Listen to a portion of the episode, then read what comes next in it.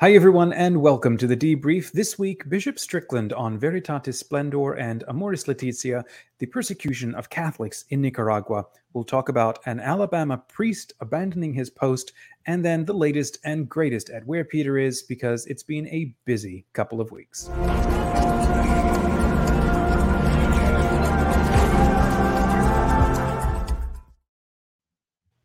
Hey, Mike, welcome back to the show. It's been a while. How have you been? Long time no see. Well, you know, I, uh, sorry about the last couple of weeks. It's funny because last week on Monday and, um, it was an hour difference and I had meant to, to reach out to you to tell you, uh, that my family was in Saint Louis. Uh, we were actually in line to get on the arch in, uh, oh, in yeah, Saint you sent Louis. Me a photo of the arch. Yeah. yeah. And so we, um, basically, uh, my family, it had been a long time. We have a lot of friends out in Missouri.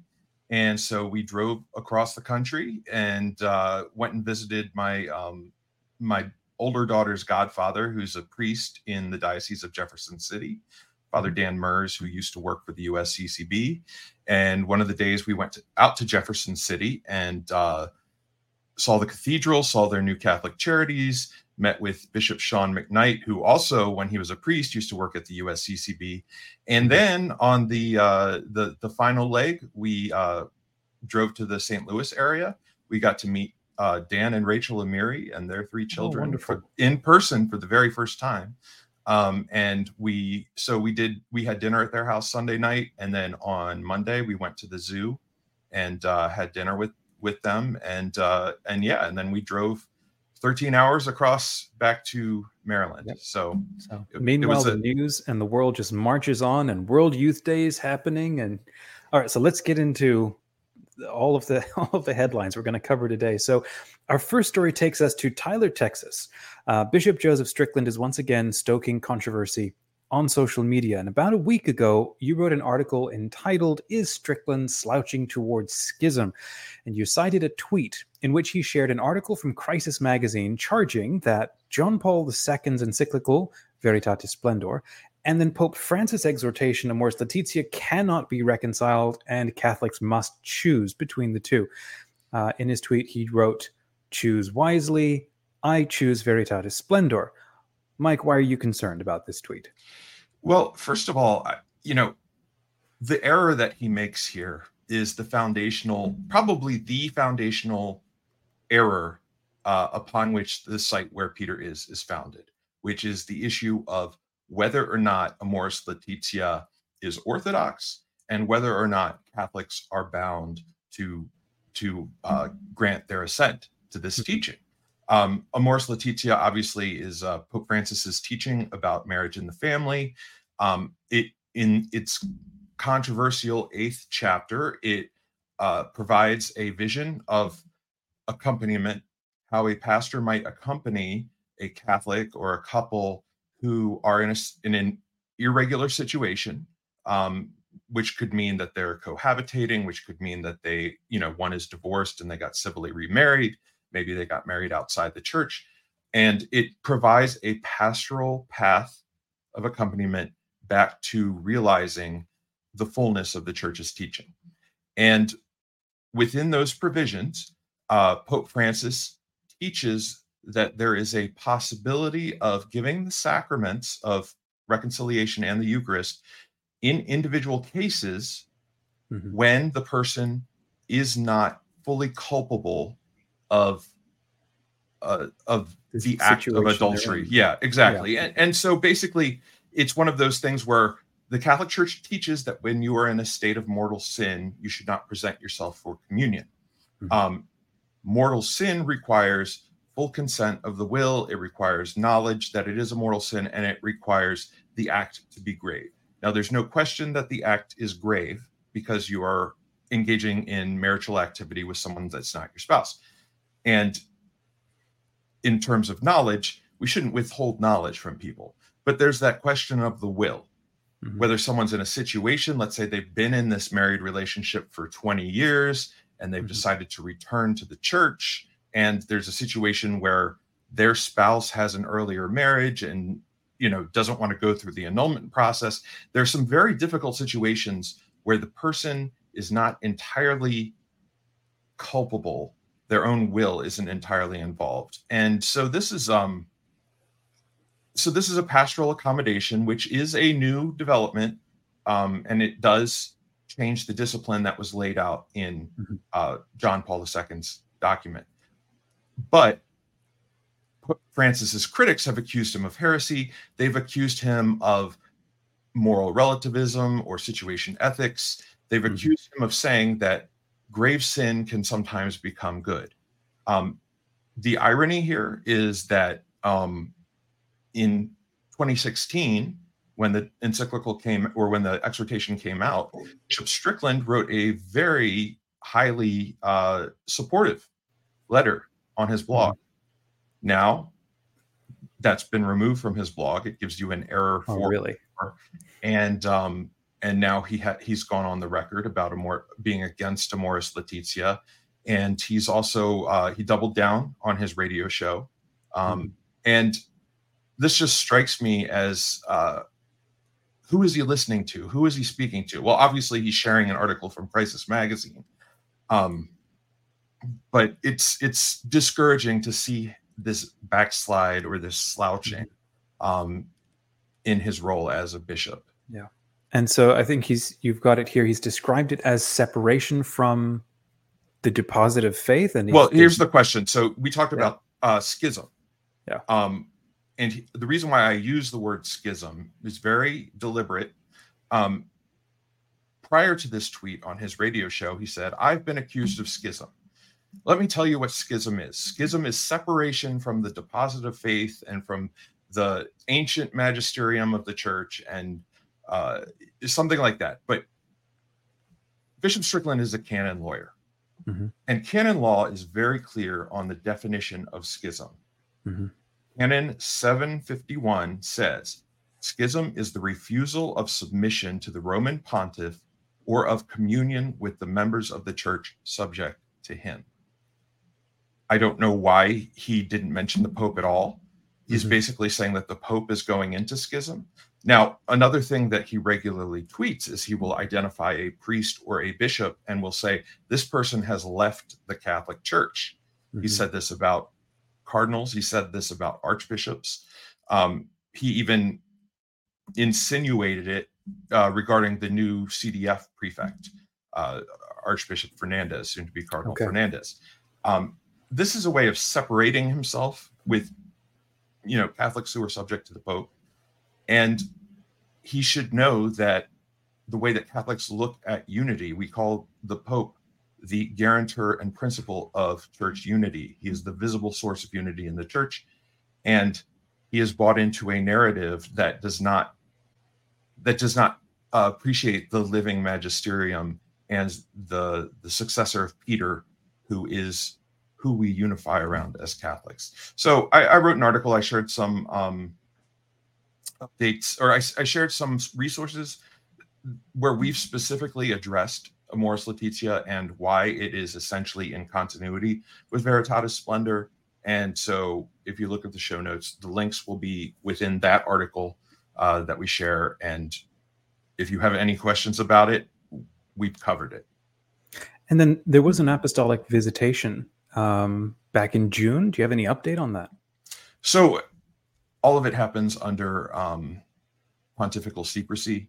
Uh, it, it's a secret process. Uh, if there's a if there is a result to the visitation, there will be an announcement in uh, the Vatican press office updates where they talk about resignations and appointments and uh, and retirements.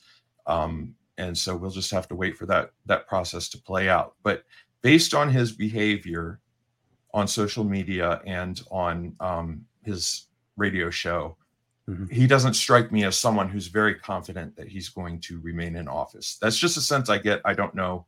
Uh, okay. I don't have any inside knowledge other than the way these things tend to go. That's what it looks like to me. All righty. Let's move on to persecution in Nicaragua. In the last episode of The Debrief, we spoke about how the Nicaraguan government released Bishop Rolando Alvarez, but then rearrested him and returned him to prison the next day. And the latest update uh, on the situation between the Catholic Church and the regime of President Daniel Ortega occurred yesterday when Nicaraguan's government confiscated the University of Central America, which is run by Jesuits. According to the university officials, the government alleged the university was a center for terrorism. Can you give us any more insight into this? Yes, uh, this is obviously just the next stage in the pressure and the antipathy of the Ortega regime towards the church. Um, they've seized a university, they've arrested bishops, they've arrested priests. Um, in terms of active persecution, it looks like they're stepping up their game and they're not stepping down. Um, obviously, this is becoming an international situation of freedom of religion. They're alleging it's a center of terrorism because uh, protests against the government five or six years ago originated from, from this university. Um, but other than that, it, you know, there's obviously there's no violence sponsored by the university or anything like that. And so people are are becoming very distressed about this issue. And this is a topic that um, I, I think it, we've definitely reached the point where Catholics really need to pay attention to this. Um, wow. I have a an article uh, that we are publishing today. Hopefully it should be up by the time this episode is up. It's one of the rare anonymous articles that we have ever posted on Where Peter Is. And this is because um, the author has faced some death threats in the past based on involvement in Latin America. So, um, and we will provide, in addition, plenty of links to update you on this situation, because I, it is scary, especially in, you know, on this continent, to see active persecution of the Catholic Church, churches shutting down, universities being closed. I, I mean, I don't think we've seen anything like this in, in decades. Um, mm-hmm. You know, hopefully it's not as bad as, as Mexico in, in the nineteen twenties, but there's always the potential that, that this situation could get dramatically worse. And, and hopefully uh, there's something, hopefully something can be done about this, but yeah. Right now we should remain informed of these issues. So let's pray for the people of Nicaragua. Our next topic here, we've got a thirty-year-old priest, Father Alexander Crow from Mobile. Is it Mobile or Mobile? Pardon me, I don't know. Mobile is okay, apparently, so. they, it's the southern accent, so it's Mobile. All right, so. Alabama. He was ordained in twenty twenty-one, and then he left his parish unannounced on July twenty-fourth, twenty twenty-three, with an eighteen-year-old woman who had graduated from a Catholic high school in Mobile. They were discovered by an uncle of the young woman at an Airbnb in Italy. What's the situation now?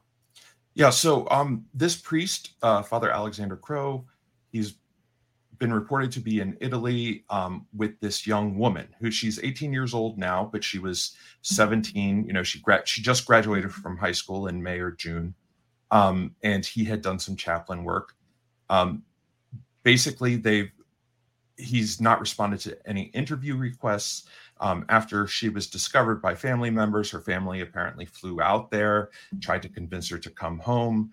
Um, she would never uh, speak to them without him being present. She insists that this is God's will. This is what she wants to do. This is kind of a, it, the parents of the woman are very concerned about the situation, and they allege that Father Crow has groomed multiple young girls in addition to this young woman. And then apparently some letters written by Father Crow were released by the press? Yes. So apparently he wrote a letter to the archdiocese uh, claiming that he was still a priest and that he was following Jesus's will, and that, you know, this is what, what he needed to do. He's He claims he's not leaving the priesthood.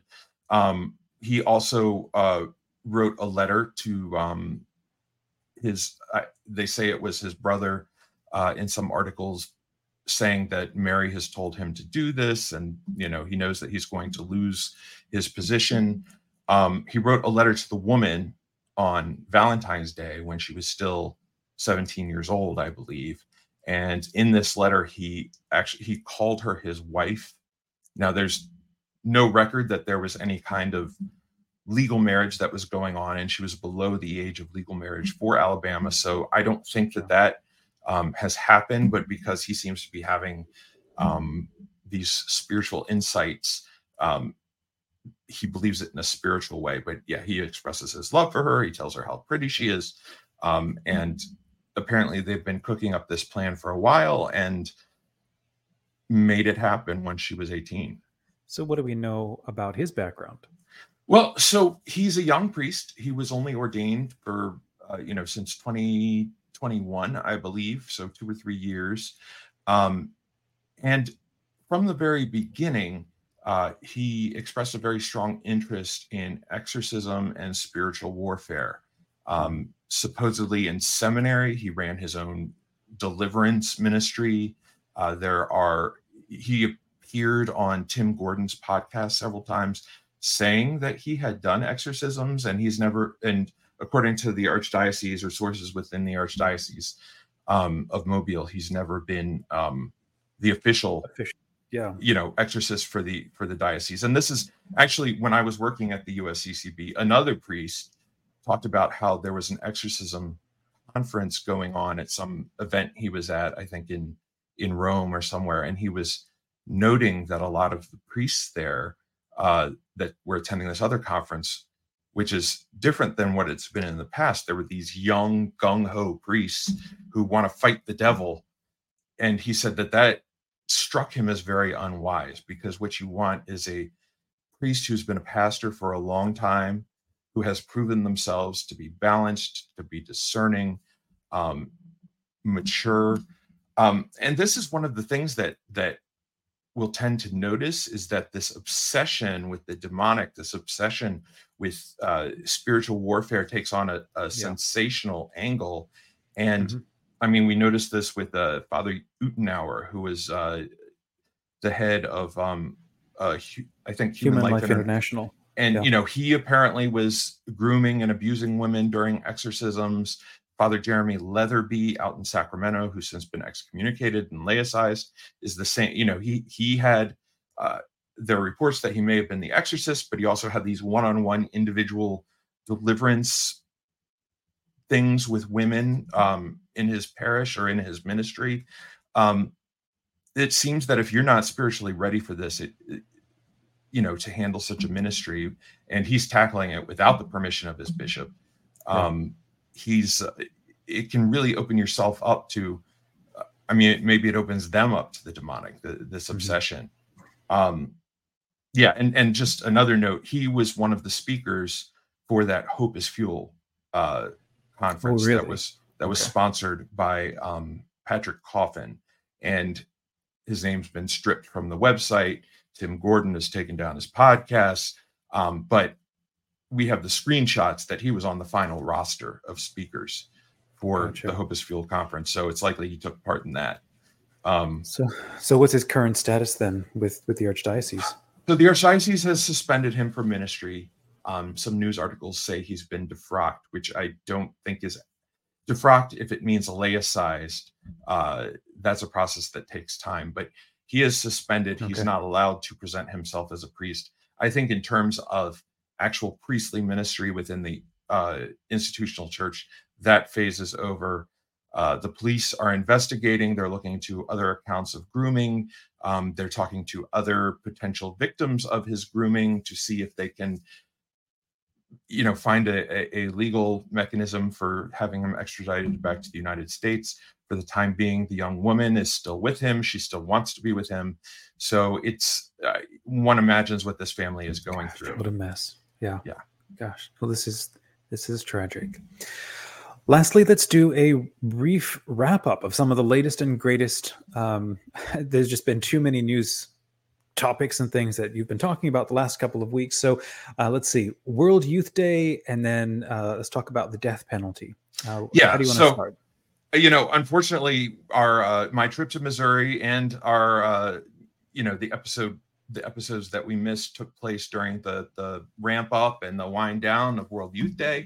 Mm-hmm. Um, if on this channel, uh, whether you're listening to, uh, listening to the audio or you are watching us on YouTube, um, the most recent video prior to this one was uh, an hour uh, sit down that I did with uh, Pedro Gabriel and uh, Claire Dominguez, his wife. They actually went to World Youth Day. Um, Pedro is from Portugal. He's from uh, Porto originally, where port wine comes from. And uh, so they went hop, skip, and a jump over to Lisbon.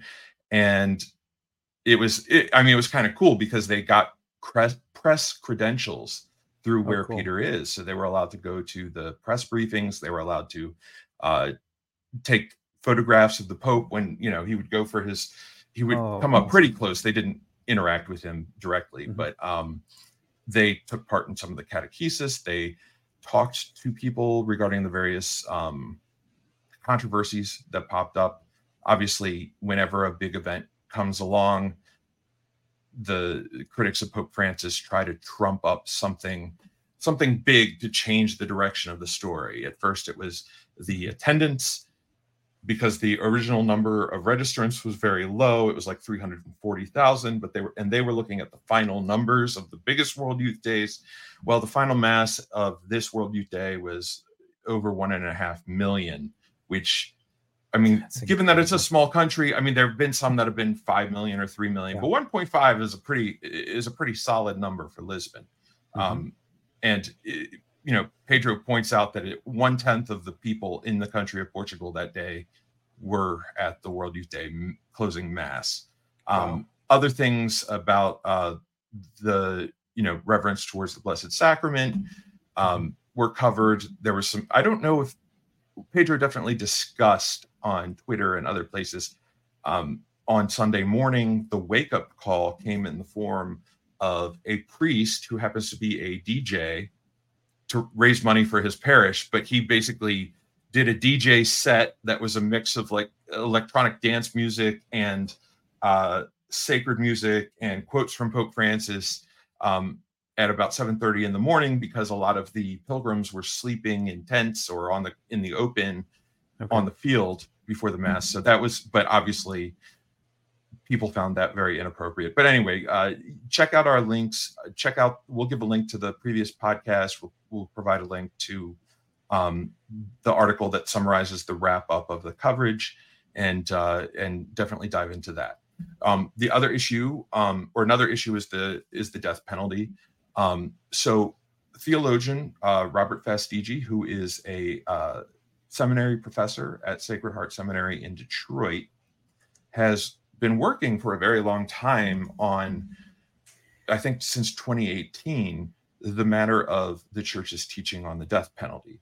And okay. obviously, if you look at the Catechism of the Council of Trent, and then you look at the first edition of the Catechism of the Catholic Church that came out in nineteen ninety-one or nineteen ninety-two, and then you look at nineteen ninety-seven, and then you look at twenty eighteen, um, there's been a shift, there's been a change in the teaching of um, on in the church's teaching on the death penalty. And one of the issues that is being challenged is um, whether or not we are bound to grant assent to it. What is the magisterial weight of this document? Um, and so he explores the various arguments. Uh, essentially, all of the critics just don't want this teaching to count. They don't want it to effectively say that Catholics cannot support the death penalty. But when you say that the death penalty is inadmissible and Catholics worldwide work for its abolition, um, I don't know how they can bend around it. But they'll say it's just his personal opinion. They'll say that it's a prudential opinion and we can choose otherwise. They use excuses for, for having a different opinion. Um, and I think this is a, he gave me a twenty-five page article um, and said he had been working on it since then. And wow. would I be interested in publishing it? And I said, well, would you be willing to break it up into parts?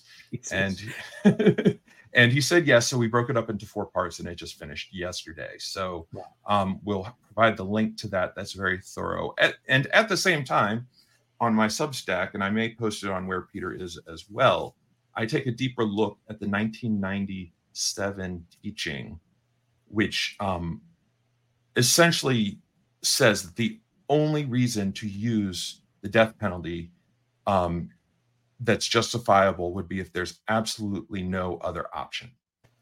Um, and it's, so I dig into that. Well, what are, what are these, given the, given the principles behind the legitimate use of the death penalty and given what the church teaches about the u- legitimate use of lethal force, how do we square the death penalty with this? So um, I will provide a link to my Substack uh, it's basically, it can the death penalty be used as legitimate defense, I think is the title. Uh, it's something like that. Um, and then the final thing about Where Peter Is, keep your eye out um, for the for the article on Nicaragua. It'll go into the show notes. And this Sunday, I will be doing a Twitter Spaces um, at six thirty Eastern, I believe, five or six, five thirty or six thirty Eastern. Um, and if you follow me on Twitter, it will be my pinned post.